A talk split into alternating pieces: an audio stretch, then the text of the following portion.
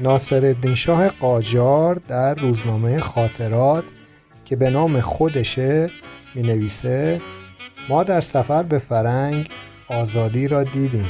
در حالی که من و امپراتور در خیابان قدم می زدیم یکی نشسته بود یکی ایستاده بود یکی پشتش به امپراتور بود یکی به اون نگاه می کرد یکی در حضور امپراتور سیگار می کشید و این گونه مردم آزاد بودند.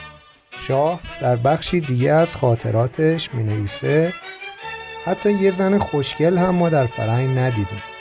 البته حاصل دو سفر ناصرالدین شاه به فرنگ در طول سلطنتش وارد کردن وسیله به نام قاشق بود که مردم عادت کنن با اون غذا بخورن. تدریس دو زبان روسی و فرانسوی در مدارس اون زمان که البته تعدادش هم محدود بود.